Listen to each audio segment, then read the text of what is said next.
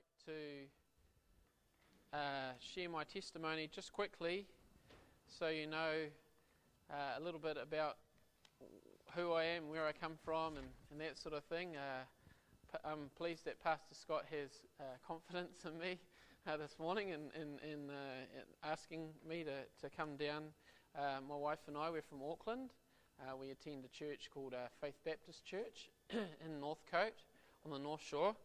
Um, you're welcome to come if you're up in Auckland on every sun, any Sunday that you're up there uh, and not here. I encourage you though to st- uh, to be here.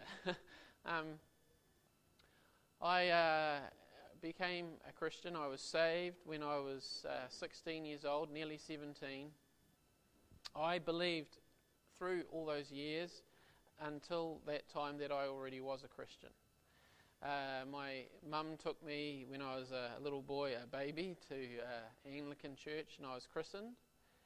And uh, she brought me up believing, uh, teach me about God, um, and uh, that the Bible is God's word. That's the, basically the, all the knowledge that I had. I had heard that Jesus had died on the cross I had heard that he uh, rose from the dead. I believe those things too, but what stuck in my head as I was growing up is that God is out there somewhere and that the Bible is God's Word.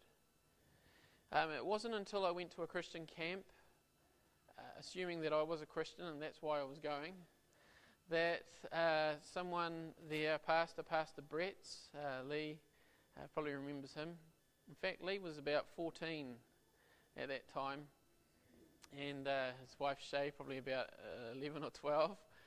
Uh, he, uh, he asked me if I'd like to talk to him about the Bible, if I had any questions, and so we met up the next morning. And while everyone else was doing their, their classes at, the, at this Christian camp, we sat down, and my big question was Are there dinosaurs in the Bible?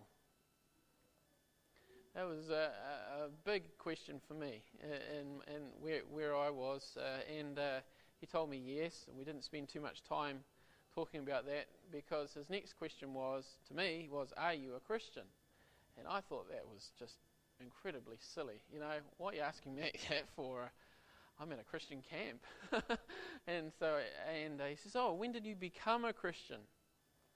And uh, that question just stopped me, and I, I sat there and well, when I was christened, he said, and he said, well, I'm sorry to say, Robert, but that's not in the Bible.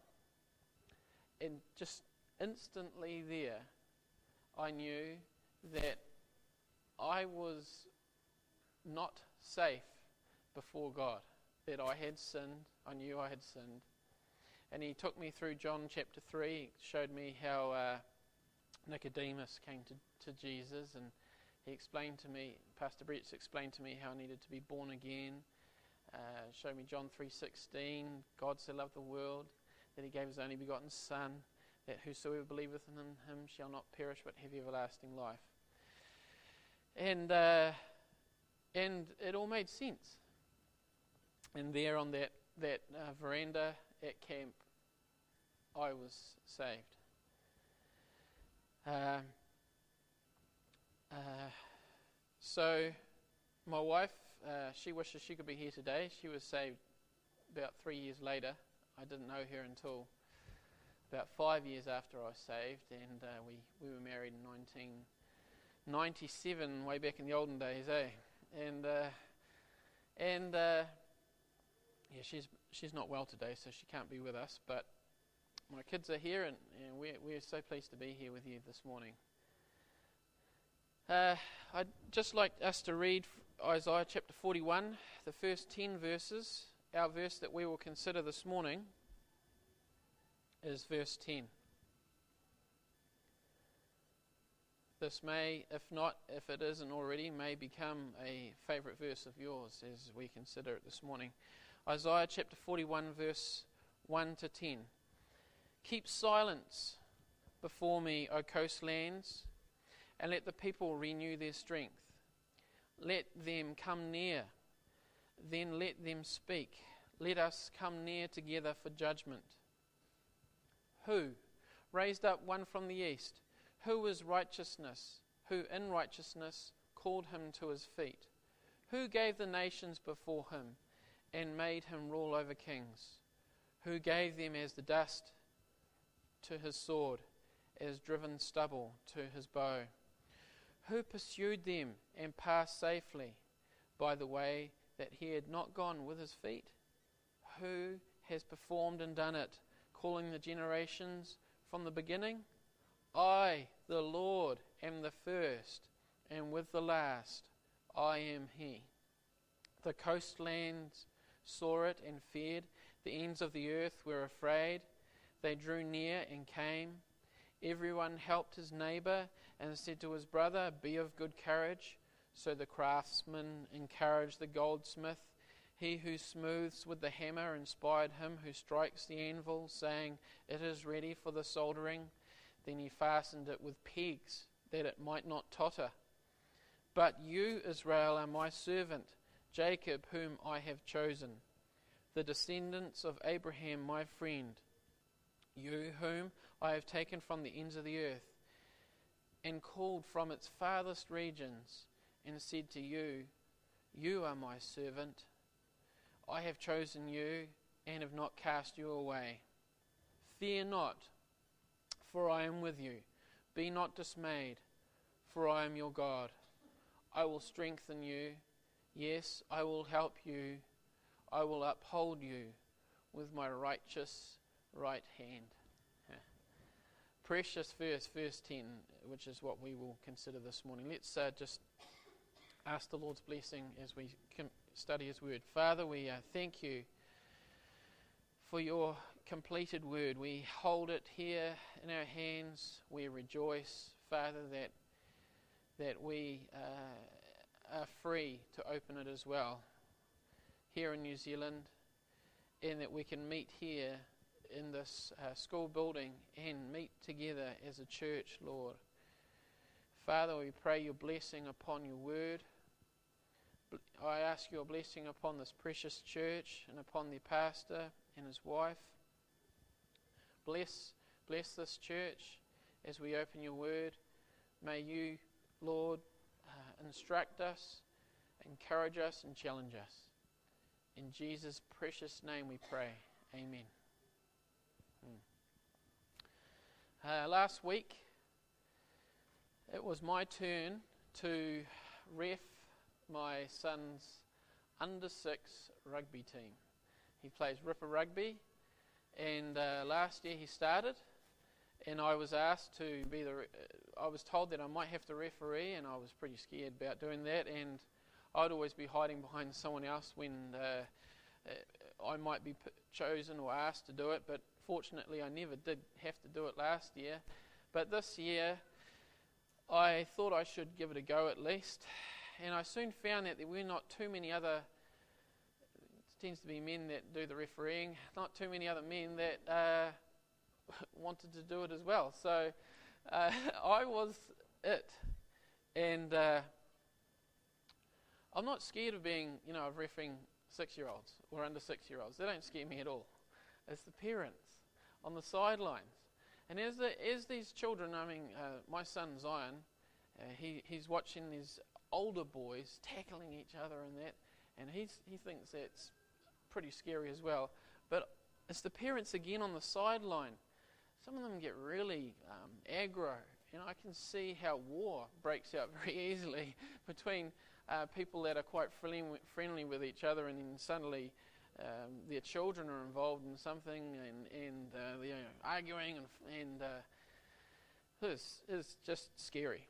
So, last week I was uh, thinking, preparing myself for this this uh, Saturday mor- that Saturday morning, and you know, didn't really want to do it, and uh, starting starting to get resentful, and uh, and my daughter she had something on at the same time, so my son's playing over here. And my daughter is about half an hour drive over there.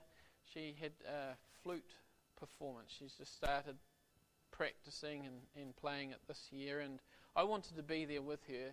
And there I am stuck with these agro parents, um, potentially agro parents at least, and uh, I, I, was just in a pretty bad mi- mind. And uh, one of the boys on our team scored a try, and uh, the days, the, the games just flowing by, and suddenly I remembered my daughter Ebony, and I wanted to be there with her to support her, but I needed to be there with my son, and my wife was with Ebony, but I knew that God is with Ebony. So I prayed there. It's funny, just walking back in this in my gum boots, uh, uh, back to halfway. I prayed there on the rugby field for my daughter, and then I thought, what about me and my situation?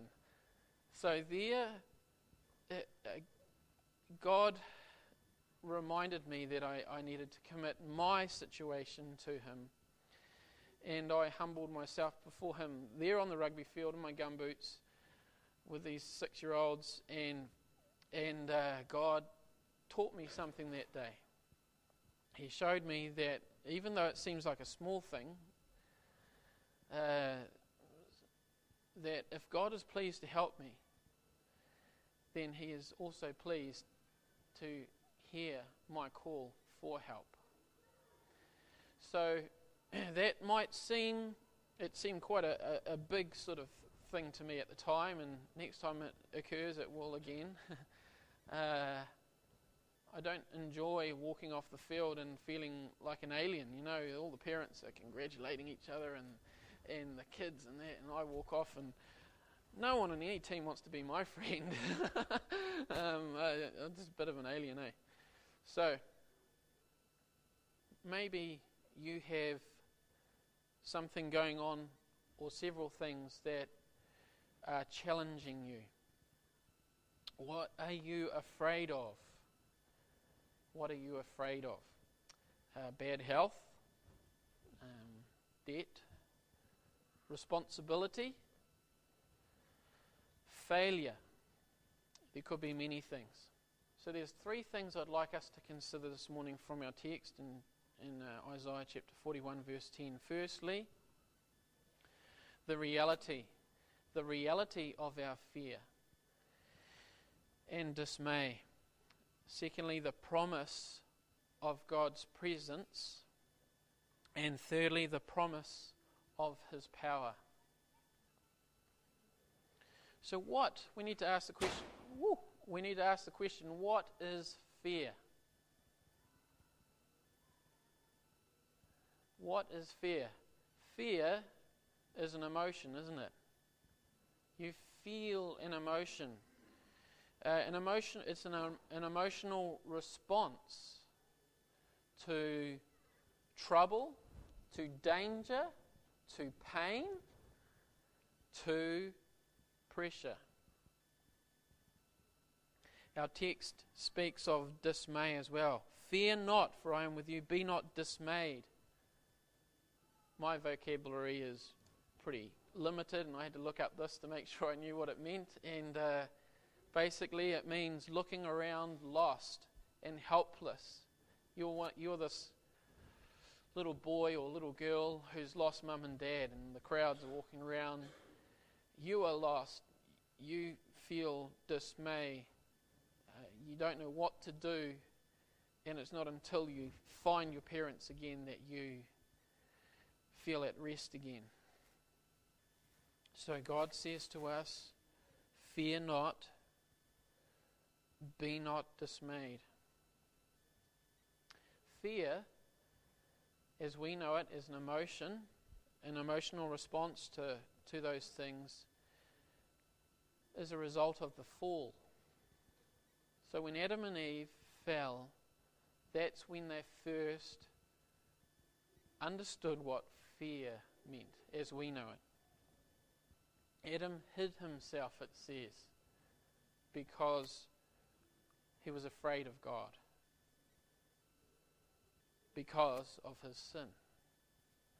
Cain, his son, Cain, feared man would kill him for killing his brother. Abraham lied twice, twice, because of his beautiful wife. He, he, he, uh, she was technically his half sister, and but he, she was his wife, some relation at least, and uh, so he, he wants to make sure that he doesn't get killed because uh, he's got a beautiful wife, and so on two different occasions he lies. And then the Apostle Paul. The Apostle Paul on, on the ship in a violent storm. He was on that in, the, in that storm for, I think, two weeks. Just terrible weather and a violent storm. And the angel said to him, Don't be afraid, Paul. Now, I find it quite hard to imagine Paul being afraid, but if an angel needed to say that, if God sent an angel to tell Paul that, then obviously Paul needed to hear that. We all do. Everyone faces fear, worry, dismay in this life, and uh, the little child feels it, that it stays with us all our lives because we uh, of and since Adam's fall. Our fear rightly tells us not to do something foolish, uh, like jump in the lion's cage at the zoo. Our fear wisely tells us not to do that. Our fear wisely tells us not to jump off the building. Uh, do you get? Do you feel that thing that that sensation where if you're up somewhere very high, the edge is over there, say with that front row of seats, and you need to stay back here. you, gravity is not pulling you over the edge, but you feel better back here. So fear wisely tells you it's better back here. But there are times when our fear wrongly can control us and keep us from trusting God for our protection. Now, I think of my son again uh, a couple of years ago when he was three. And uh, he was sleeping in the same room as his big sister, who's three years older than him. And uh, he was afraid of shadows and things at night time in his bedroom And it seemed like a, a, ceremony every night where I'd have to go in and tell him that that koala there sitting on the thing is not a monster, it's just a silhouette, and we turn on the lights, see it's just a koala. And this fear controlled his thinking, the way he thought. And uh, he just continued in this unbelief. Uh, I, I, I showed him what the truth was, and, and yet this fear controlled him, his thoughts. His thoughts. Now let's just consider the background of Isaiah chapter 41. Let's go back to chapter 39.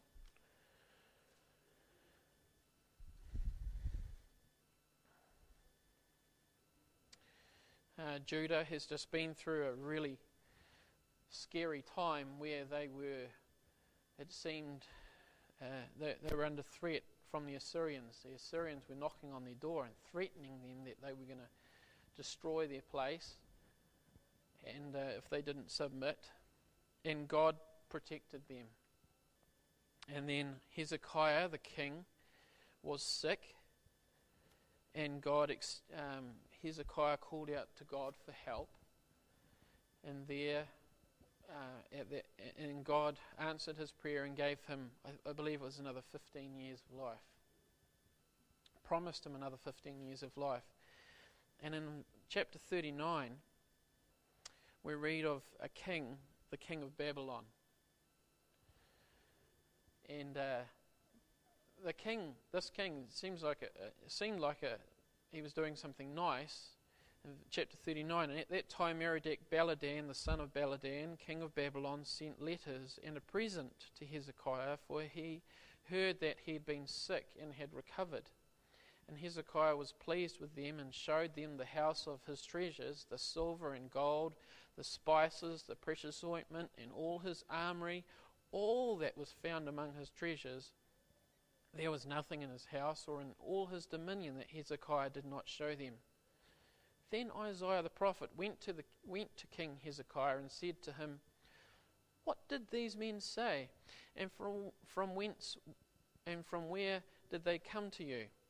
So Hezekiah said, They came to me from a far country, from Babylon. And he said, Oh, what have they seen in your house? So Hezekiah answered, They have seen all that is in my house. There is nothing among my treasures that I have not shown them. Then Isaiah said to Hezekiah, Hear the word of the Lord of hosts. Behold, the days are coming when all that is in your house and what your fathers have accumulated unto this day shall be carried to Babylon. Nothing shall be left, says the Lord. And they shall take away some of your sons who will descend from you, whom you will beget they shall be eunuchs in the palace of the king of Babylon. So Hezekiah said to Isaiah, The word of the Lord which you have spoken is good. For he said, At least there will be peace and truth in my days. So Isaiah has prophesied that the day is coming very soon where, when Babylon will return not with a, a gesture of kindness and a present, but with a sword. And they will drag everything that you know and care about back to their country. Thousands will be slaughtered, and uh, everything that you know and love will be taken away. That is the setting for Isaiah chapter 41, verse 10. The people you can imagine they've escaped the Assyrians, the threat of the Assyrians. Whew, don't have to worry about them. God's protected us. And then through just what happened there in chapter 39, Judah is now afraid of the future. When will it be? I, I believe it was about 100 years later. About 100 years later that, that, that it occurred. And Jeremiah witnessed what Isaiah prophesied. He witnessed it. The temple, everything that the nation was proud of and loved, the palace just smoking rubble. People killed, widows and, and orphans walking the streets. And Daniel was dragged to Babylon. Daniel was uh, one of the well-educated people, and and uh, he was he, his life was spared, and and maybe he and Jeremiah remembered this verse. Maybe they remembered is this. Uh, it would have been a terribly scary time. Terrible time, and maybe they said to themselves Fear not, for I am with you. Be not dismayed, for I am your God. I will strengthen you. Yes, I will help you. I will uphold you with my righteous right hand. So God did not remove their situation, they were stuck in that situation. Maybe God protected them in their situation as they trusted in him. And Daniel, uh, Daniel was lowered into the, in the lion's den. Maybe he remembered this verse again. Fear not, for I am with you. Be not dismayed, for I am your God. I will strengthen you. I will, yes, I will help you. I will uphold you with my righteous right hand. Now, New Zealand, I believe that this what we have here is a dream. One day, New Zealand, the world will, will face what these people are facing in our Bibles. This is a dream. This is, this is a, too good to be true as we consider this morning. Uh, let's enjoy it while we have it, but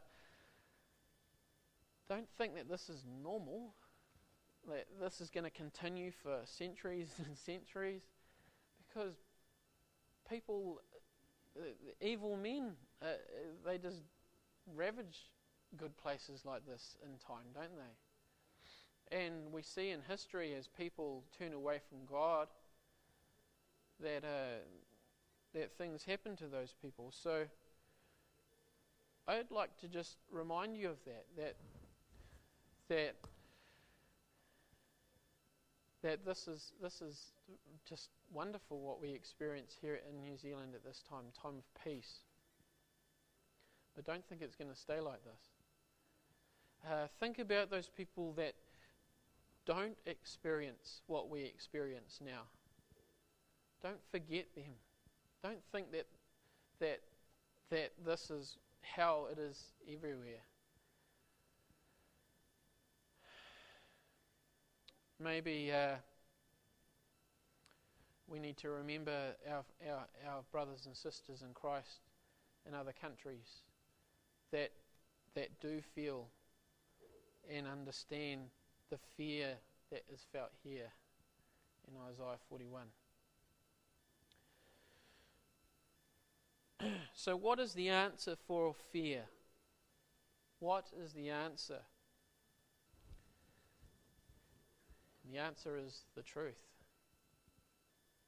Truth, God's truth, is the answer for fear. I'm, I'm trying to help my son see the, the truth that that koala is not a monster. He's just a koala. He's a stuffed toy. There's no one hiding in your wardrobe. And I'm just out there in the lounge. Your sister's sleeping in the bed next to you. You're completely safe. And as time went by, slowly he, he began to, to realize that. So the truth is the answer for fear. Let's just consider two truths the promise of God's presence and the promise of God's power. He says, God says in our text, I am with you. Fear not, for I am with you. Zion uh, felt better and soon fell asleep when I, I, actually lay down on the floor next to him. Uh, I didn't want to get Lion on the bed with him because I knew if I tried to escape, he would probably wake up. So my idea was to lie down on the floor and it's funny watching his little face looking over the side of the bed with a smile uh, and, and just checking every so often that I was still there. So he felt better and he fell asleep when he because he knew that I was with him. Why? Because Zion knows that I love him and I will do anything for him to protect him. Let's just consider if someone else was in the bedroom with him. John Key, for instance.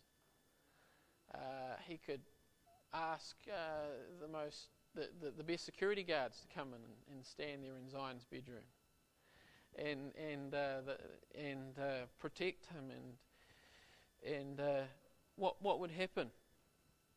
Zion would not be confident. He would not have been confident, or so confident at least, that they would protect him, even though they were with him. Even if they lay down on the floor. And uh, because Zion would not be confident of their love and protection.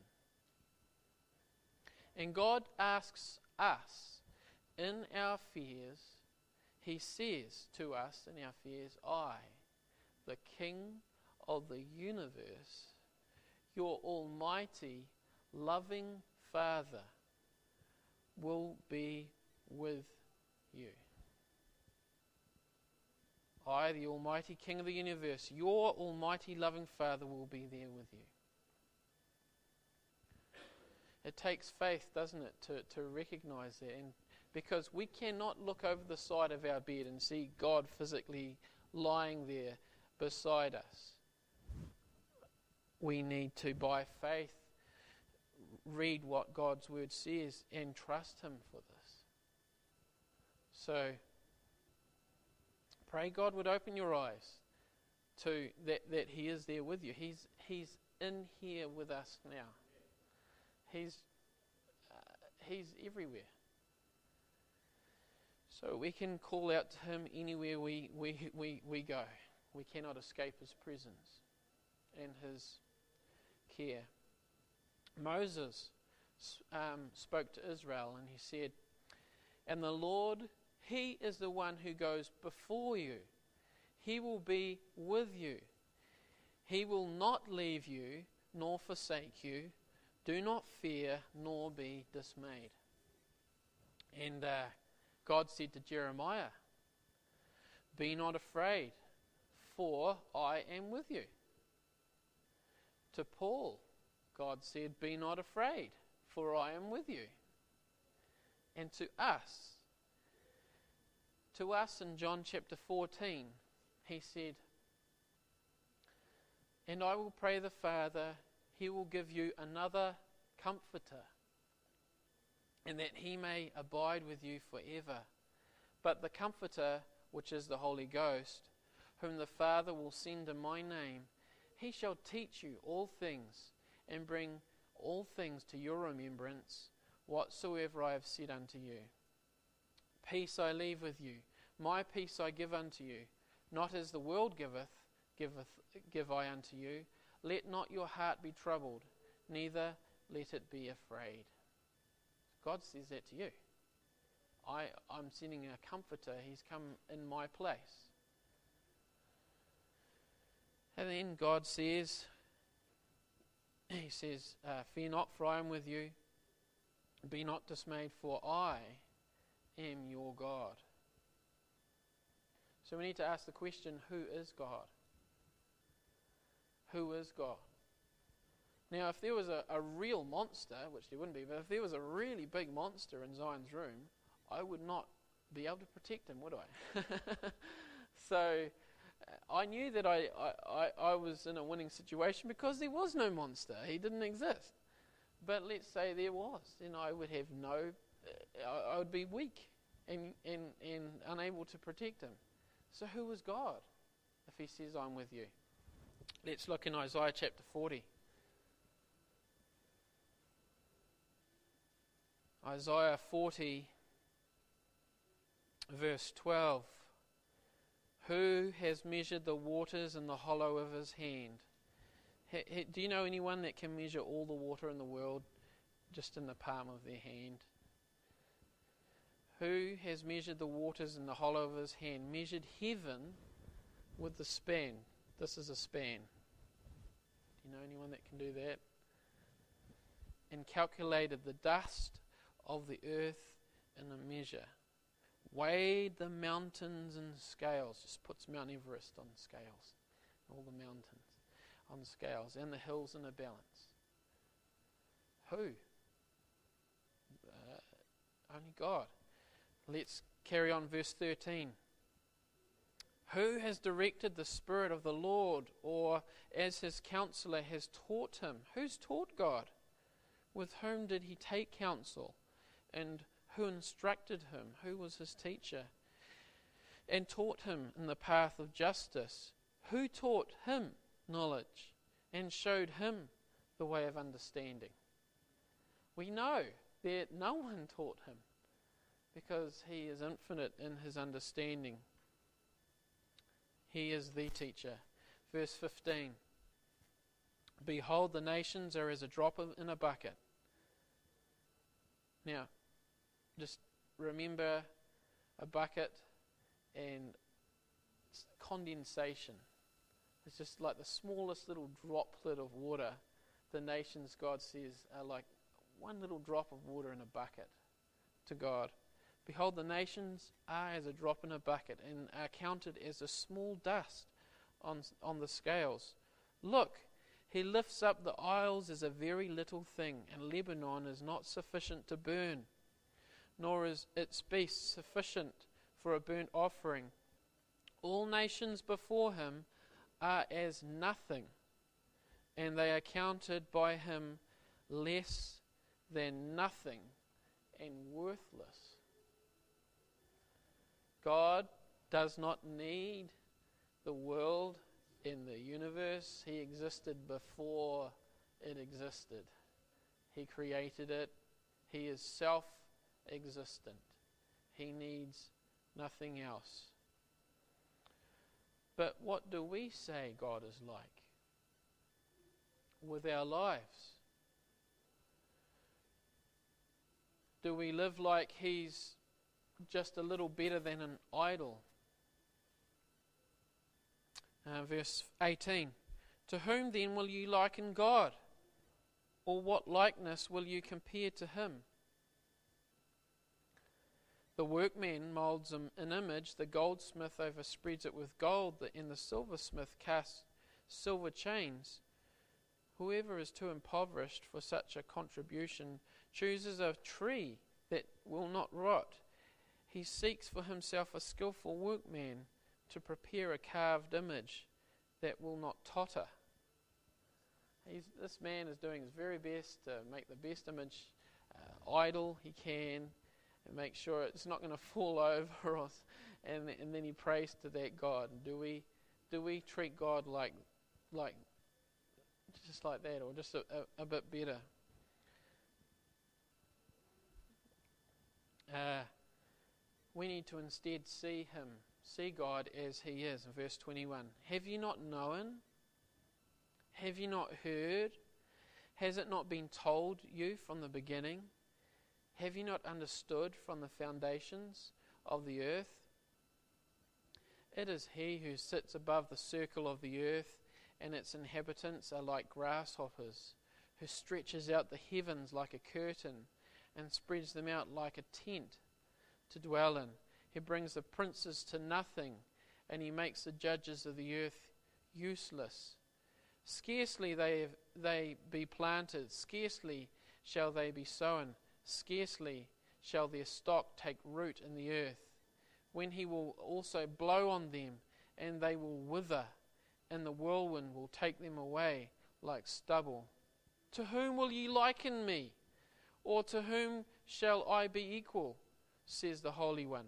Lift up your eyes on high and see who has created these things, who brings out their host by number. He calls them all by name, by the greatness of his might and the strength of his power. Not one is missing. Not one is missing. Not one is missing. So, what do we say? Verse 27 Why do you say, O Jacob, and speak, O Israel, my way is hidden from the Lord, and my just claim is passed over by my God? Have you not known? Have you not heard? The everlasting God, the Lord, the Creator of the ends of the earth, neither faints nor is weary. His understanding is unsearchable. He gives power to the weak and to those who have no might, he increases strength. Even the youths shall faint and be weary, and the young men shall utterly fall. But those that wait upon the Lord shall renew their strength. They shall mount up with wings like eagles. They shall run and not be weary. They shall walk and not faint. Amen. So we, we, we, we realize we, we do what the text says. We look up, we lift up our eyes above what we are looking at and considering, and we consider who God is in His, who He truly is. And then we couple that with His uh, sovereign grace in choosing us. In choosing us. In chapter 40, verse um, 41, verse 8 and 9. But you, Israel, are my servant, Jacob, whom I have chosen, the descendants of Abraham, my friend, you whom I have taken from the ends of the earth and called from its farthest regions, and said to you, You are my servant, I have chosen you and have not cast you away. And then he says, Fear not, for I am with you. So we know who, who, how awesome our God is in His power. Uh, he created everything; nothing is too hard for Him. And then, in, in then in His sovereign grace, He He reaches into our lives. Uh, here, Israel, but we read in the New Testament that the Christian has been elected uh, before the foundations of the earth. He chose us. Uh, not for anything, any good that we've done, uh, just in His own wisdom, He chose us. And we, we, we couple that with His power and His wisdom and everything that He is. Oh, nothing. I, I am safe. Nothing is too hard for God, and He will help me and protect me. So the question is Is He your God? Is He your God? Do you know God as more than just a power out there, someone to call upon when you're in trouble? Is He your God? Now, before I was saved, I believed God. I believed that God existed. I believed Jesus was God. But he was not he, he I did not know him as my God. And uh, it wasn't until I knew him as my God when I was saved that then I called out to him and it made complete sense that I could turn to him in, with any, anything that I was struggling with. Uh, is he your God? I encourage you to to make sure today, if he is uh, if if he isn't, that he would become your God through Christ. That you trust him, and that if you're not sure, just like I was, I had questions, and someone needed to show me that, that you, you, you do that. Find someone that can show you how, how to become a Christian uh, how that Jesus died for our sins and rose again. We lapse into fear and into sin from that fear when we forget who God is and his relationship to us. We lapse into fear and sin when we think God is absent, that he isn't in this room, that I'm I'm I'm just too small and insignificant for him to even really consider me.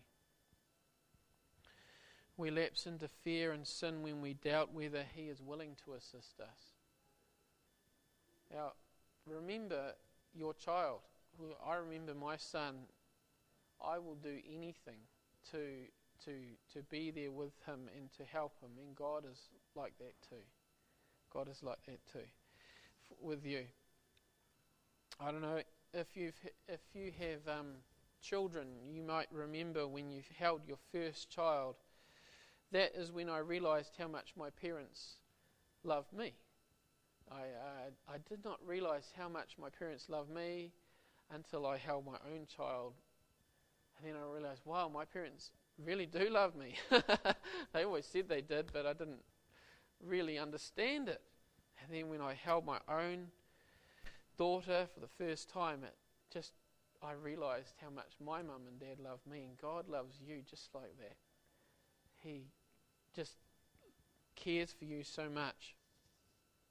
It's difficult though, isn't it, when our children slap us and push us and, and, and hurt us by denying our, our desire to help them.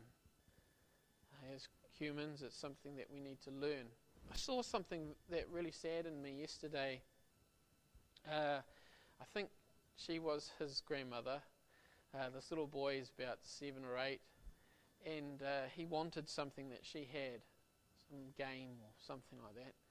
And uh, she said she didn't have it, and he physically pushed her, his grandmother, in in the stomach, like you know, in frustration. Just it really saddened me to see a boy do that to his grandmother.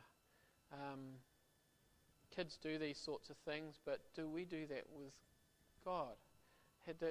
and when we do, can you see how it how it must hurt him?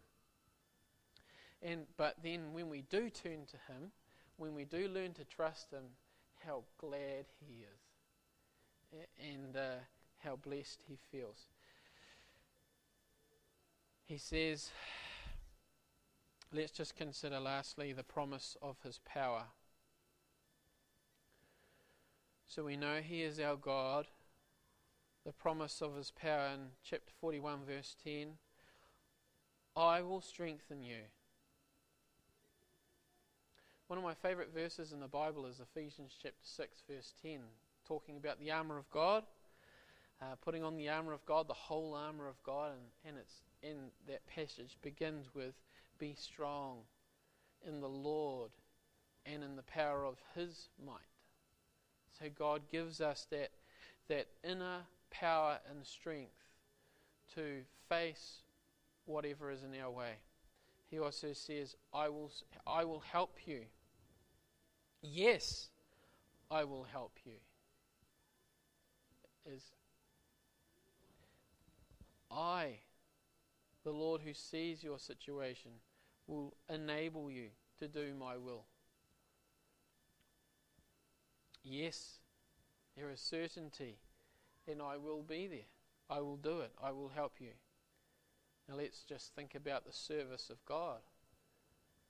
This isn't just about facing the things that really scare us, uh, sickness or, or things that come into our lives, obstacles and that, but serving God as well. I will help you. I will strengthen you. Don't be afraid. I see this refereeing thing, it's not spiritual, is it? but I see it as a personal development sort of thing.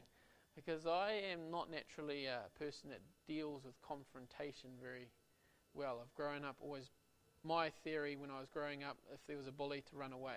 You know, I was always running away. And uh, never faced up or stood my ground. And so it's something that I need to work on. So I, I look at it in that, in that light personal development. And so we, we see the trials that come our way and the things that we need to do as a way to grow in Christ and, and, and actually test the faith that we like to talk about that we have. Yeah. So, uh, serving God. These things are to be used for serving God. Now Hebrews 13:5 says, "For he himself has said, I will never leave you nor forsake you." Maybe that's a favorite verse of yours. But then he turns there, he says, "So that we may boldly say, the Lord is my helper. I will not fear what man can do unto me." Now think about that in this in, in relation to serving God. Because it does involve people, doesn't it?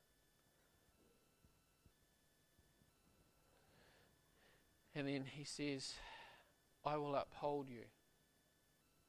I encourage you just to go home and to look at this verse and just to take it apart as we have this morning. Think about this I will uphold you with my righteous uh, right hand. You're, you're drowning in the ocean. What you need is something or someone to uphold you, eh? And God says, I will uphold you, hold you up, support you cling to you. And he says, with my right hand. Uh, I'm sorry if you're left handed, but God says, I'm going to do it with my right hand. And, what, and I understand if you're left handed, that is your stronger arm and your stronger hand. God says, his right hand is uh, the one that he will hold us up with. It, it's sure. It's sure. Hand of power. And he says, My righteous right hand. My righteous right hand. So we see there God will, will hold us up with justice. And God promised to Abraham, of those that bless you, I will bless, and those that curse you, I will curse. And in uh, Galatians, we haven't got time to go to that, but that promise is, applies to you too in Christ. So God will uphold you with his righteous right hand. So, God is waiting for us, calling to us to acknowledge His presence and His power. He's waiting and calling to us to embrace His help and to walk according to His righteousness in His Word. Unbelief, just like my son, will not just just doesn't believe it, and uh, so get into the Word. Find those stories and those accounts of people that, that did trust God and, and through everything that they faced, uh, glorified God in trusting Him. I encourage you to do that. And if you, again, if you're not saved, even if you're not sure, then make sure because the Christian life, anything that you face, can you can look to God for help and and uh, amen. So let's pray.